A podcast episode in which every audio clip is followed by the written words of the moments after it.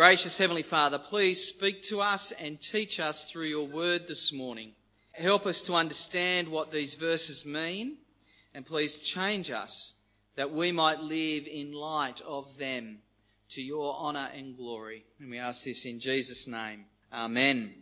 Have you had the experience of being in a familiar world, uh, somewhere you know, but you realise you're different? Things have changed. You're a, a square peg in a round hole. You, you know this place, but you see it differently. Uh, in 1996, I entered Grace Greystanes High School.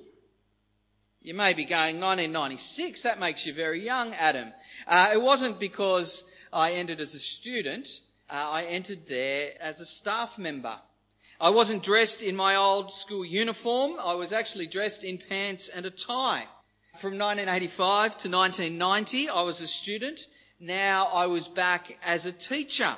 And it was awkward making the jump from student to staff. Everywhere I turned, there were signs of two worlds. Uh, there were all these students would walk into the classroom with pens in their hands, yet I'd walk in and I'd have chalk in my hands. I was a maths teacher. We love to put chalk on the board everywhere. Uh, the teachers are now my colleagues. The maths staff room had a desk inside for me to sit at rather than one outside to sit out for detention. Don't laugh. God, in his great sense of humour, the desk I sat at was the desk of the teacher who gave me most of those detentions. I knew the surroundings, but I was different. And the new me had demands that change my ways in that place. Uh, see, who we are shapes how we live, even in what have been familiar surroundings. Uh, if you are a disciple of Jesus, you may have familiar surroundings, but you do not belong to this world. You are an ambassador of the King the ruler of this world. Uh, when you became a disciple of Christ, the world didn't change. You did. And you were given a, a new role in this world with demands that go deep. And the challenge of these verses is, are you living the new you? Are you living the life of the King's ambassador? Jesus uses three images uh, in these verses to illustrate the life of the king's ambassadors. Uh, there's the salt of the earth, the city on the hill, and the lamp under a bowl. And each highlight demands that, that do go deep uh, and press into our lives. The first image is the salt of the earth. Uh, it's there in verse 13. And it highlights that the disciples of Christ remind the world of the promises of God. The salt of the earth remind the world of the promises of God. Verse 13, you are the salt of the earth. But if the salt loses its saltiness, how can it be made salty again? It is no longer good for anything except to be thrown out and trampled underfoot. Uh, if you're a disciple of Christ, Jesus says you are the salt of the earth. Now, what is salt? The scientist says NaCl, a very stable compound that doesn't lose its flavour. Most of us would say it's the white stuff on the table, the one with the fewer holes in it that you can shake, and it's the stuff that makes chips taste really great. Going way back, people would have told you it's a preservative that was as important as refrigerators are for us today for preserving food. Salt flavors and salt preserves. Salt is durable and it is lasting. Salt loses its saltiness not by, by going off because it's past its use by date. Salt loses its saltiness by being diluted. Now, the Beatitudes, those verses from 3 to 12 that we've been looking at over the last four weeks, they've described the character of Christ's disciples. A character that will flavour the world, that will change the world's, uh, challenge the world's thinking and flip the world's thinking on its head. It's a flavour that will preserve the world. Not everyone, put your hand up, who doesn't like salt? There's a few of you. Don't read your labels too closely because there's salt through virtually everything. But um, not everyone likes the taste of salt. Just like the salt of the earth that we are, not everyone will like that flavour, that taste. So persecution will often follow. But also for those who savour the taste. Look at the second line of all those Beatitudes from 3 to 12. Those who savour the taste of the salt. Theirs is the kingdom of heaven. They will be comforted. They'll inherit the earth. They'll be filled. They will be shown mercy. They will see God. They will be called children of God. Theirs is the kingdom of heaven.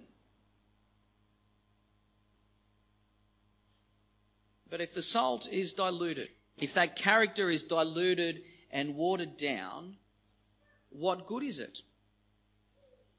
We add salt to our food not because the salt that's in the food isn't being salt. We add it because the salt has been diluted and we want a stronger flavour. We want to notice it. We want to taste it. Uh, in the Old Testament, salt is an image that crops up in a number of important places but not in a way that stands out to our modern ears. Uh, it wasn't really until I sat down this week and thinking, was thinking through it that I really took any notice of it. Who's read Leviticus chapter 2 lately? Les, did you take note of uh, chapter 2 and the grain offerings and the salt that had to be used? You really did? I trust you. You're a man who wouldn't lie to me. I'm very surprised that someone has been reading Leviticus 2 and took notice of the salt.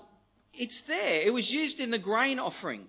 The grain offering was a, a memorial, a remembrance offering. And uh, what was happening with that was asking God to remember his covenant with his people, asking God to remember his promises to the people. And so we just saw with Joshua, they entered the promised land, uh, Canaan, driving the people out, and the offerings were part of life as the people of God. And part of that was these grain offerings, these remembrance offerings, where salt was a key feature. See, salt was the symbol was one of those symbols of Israel's relationship with God. And what Jesus is saying to his disciples, you as my disciples, you are now the symbol of God's covenant with his people. We are the symbol, if you are a believer of Christ, you are a symbol to the world of the promises of God, of the relationship people can have with God because of Christ. So the Israelites were not to leave the salt out of their grain offerings. And the disciples are not to dilute the taste of the kingdom. We need to keep that flavour of God in the world. Jesus declares, My disciples are the salt of the earth. And it's as we live true to who we are in Christ, true to the character described in those Beatitudes, that we are the salt of the earth. Now, persecution will come as we live as people in relationship with God. But the world needs saving because it is poor in spirit, it is spiritually bankrupt because we are all sinners. Not all will like it. That's why persecution will come to the faithful. But as the salt of the earth, we remind people of God's promise to save. God's promise of the kingdom to all who will come to him, trusting in Jesus for salvation. But if we dilute our faith, it's no longer good for anything except to be thrown out and trampled underfoot. Now, you could read that and think if we're going to be thrown out and trampled underfoot, what does that mean? That the world's going to crush us and persecute us. But, well, no, the persecution comes when we actually are salty and the flavour is noticed. So I don't think it's persecuted. I think it's much more the sense of people just roll on past. They'll just pass by. We'll be ignored. We won't be noticed. And not so much that we won't be noticed, but God won't be noticed. And the promises of God won't be highlighted. See, the deluded disciples of Christ, the symbol of life with God, the hope of the kingdom of heaven, the hope and promise of salvation for the world, Diluted disciples are unnoticed. We just look like the rest of the world. Just like dust under the feet. But where dust is annoying, salt is precious, flavouring, preserving life. Are you a disciple of Jesus? You are the salt of the earth. If you're a disciple of Jesus, uh, brothers and sisters, uh, let who you are flavour the world around you. Our world is desperate to inherit the earth and to preserve their life, to be full and satisfied. And we, the blessed, eternal life is ours. We will inherit the earth. We will be comforted, at filled, shown mercy. We will see God and we will be with God.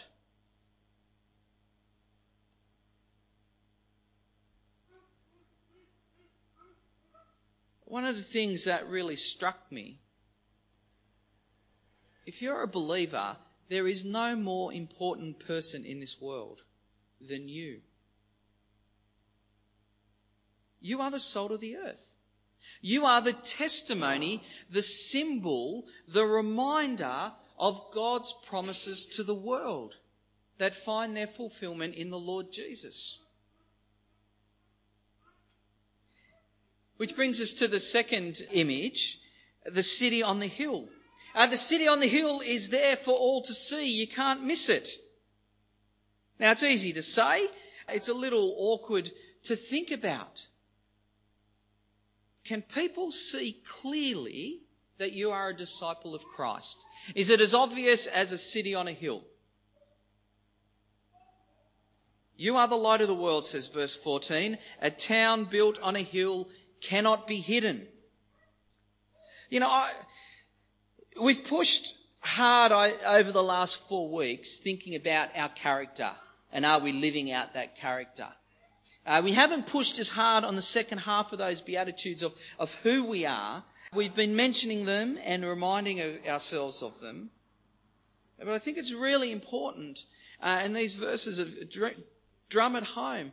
Uh, stop worrying about can people see who I am for a second. Be a city on a hill. Be a disciple of Christ. Be the blessed. Live as the one approved by God in Christ. The day I walked back into Greystanes High in 1996, I was a teacher. I didn't have to try to be. I didn't have to show it. We didn't have to work out whether the kids could tell the difference between me being a student or being a teacher. I had to be the teacher. I had to stand at the front of the room and teach the class.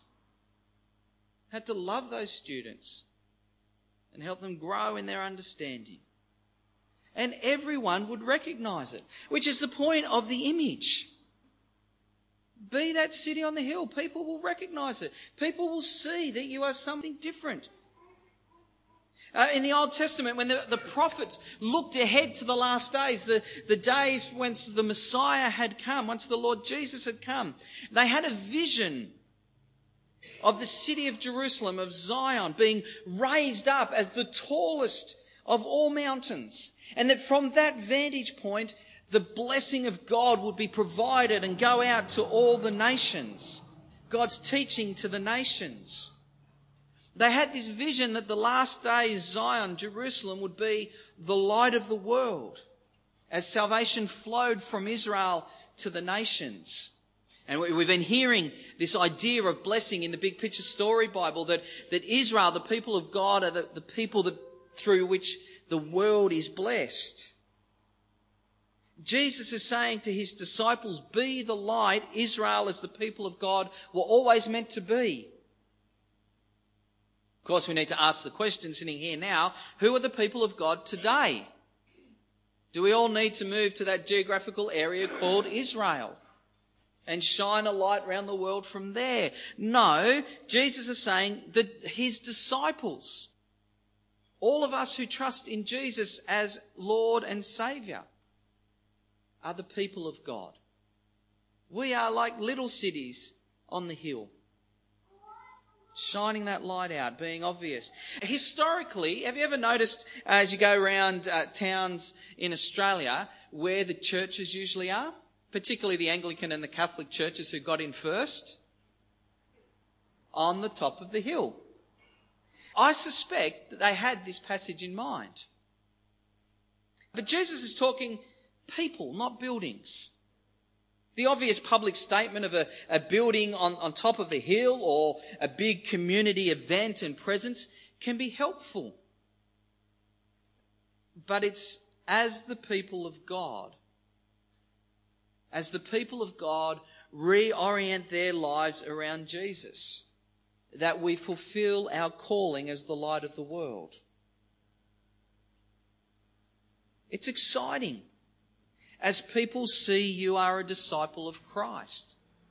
They are a step closer to salvation. As the light of Christ in you is shining into the darkness of the world. My nephew plays cricket with the son of a former Australian Test cricketer. He's happiest not being recognised as a Test cricketer. That's not the heart of, of who he is. But a disciple of Christ, that is the very heart of who we are. It's brilliant when people recognize that. Because that light is shining. I often wonder how we can reach the 40,000 people that live between Ropes Crossing and the Nepean River, that they too might become disciples of Christ with us. Jesus is keeping it pretty simple for us here. As you live out the character of a disciple, that character described in the Beatitudes, we won't be hidden. We will be noticed. And more importantly, Christ will be made known.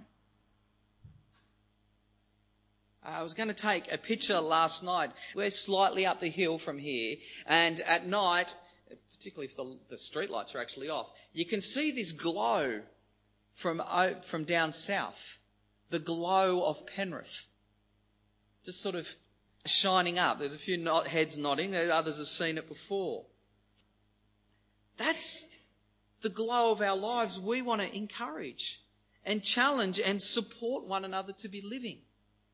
That there's a glow from us, a light that points to Christ. Now, I did talk last week about our beatitude blockages. Which, which parts of those beatitudes don't you quite believe and isn't quite shaping who you live? Uh, if you recognise in the beatitudes an area you struggle with, share it with someone so they can ask how you are going. So that your light might shine, that you might be a more obvious city on the hill. You know, we've all seen people after they've had medical blockages removed and seen the amazing difference it makes. There's no reason it won't be the same in our Christian life. You are the light of the world. And like a city built on a hill, a disciple built on the Beatitudes, on the character of Christ, walking with Christ, you cannot be hidden. You will be noticed. Which brings us to the final little illustration that Jesus uses the lamp under the bowl. There is a way not to be noticed. That is, cover up the light. Cover up who you are. Uh, verse 15, neither do people light a lamp and put it under a bowl. Instead, they put it on a stand. It gives light to everyone in the house. Do you know Jesus as Saviour? Have you put your trust in Jesus? If so, the light has been lit. Uh, if you haven't put your trust in Jesus, uh, you are still in darkness. The light of life, eternal life, the fullness of life, life in relationship with God, it is not yours. You remain cut off and you will remain cut off from God because of your sin. The only answer is Jesus. The one who died for your sins and rose again as judge and ruler of the world. Those who turn to him in faith, he saves. He saves now and lights that lamp. If you need to turn to Jesus and enter into life, come and speak with me up the front after the service. I'd love to talk to you more about that. If you already trust in Jesus, it's honesty time. Have you grabbed a bowl and put it over yourself? Have you gone sort of into Christian witness protection? We're actually more like undercover boss, not a fugitive in witness protection. Uh, in Undercover Boss, if you've ever seen the show, a boss or someone high up in the company goes undercover, he dresses and goes amongst the workers and, and spends some time working with them. But the show has an ending because the boss meets the employees and reveals who he is. And he shines the light of his business, and he wants the light of the business to shine brighter. And so, even though they go undercover, the point is to make themselves known. We go undercover into the world. The purpose is to make ourselves known. Who are you? A child of God. One who will inherit the earth, a member of the kingdom of heaven, one who will be filled because you hunger and thirst for righteousness. The difference between us and the undercover boss is we don't wait for the end of the show. We don't wait for Jesus to return to take the bowl off our head and blow the disguise. If people are to be saved, we need to lift the lid on who we are now. We go into the world to reveal and make known who we are. So we go into the world taking the Beatitudes, the character of the one approved by God, the character of Christ. We go into the world taking that seriously. And when we do that, what happens? Verse 16, people see God. In the same way, let your light shine before others that they may see your good deeds and glorify your Father in heaven. Our good deeds, not our niceties, but our godly living, our Godward, Godward deeds, they will be seen. And what is seen in them is the light of God, the glory of God. He will be glorified. He'll be seen for who he is. The God who saves. The God who saves through his Son dying in our place as a substitute for our sin. If you are a disciple of Christ, you are an ambassador of the King. That is who we are. Do you find yourself as a Christian quickly forgetting who you are? Not deliberately, just inadvertently. You sort of walk out of the room and someone cuts you off and you just forget who you are straight away. I didn't forget that quickly as a teacher. I was, I was dressed differently to the students. I knew my role was different to theirs and everyone recognized the difference.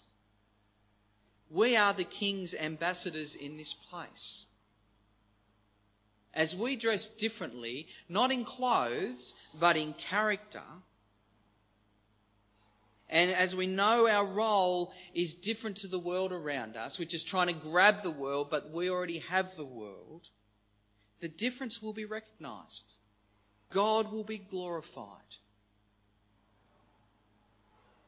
Don't get me wrong, it's tough living in someone else's household.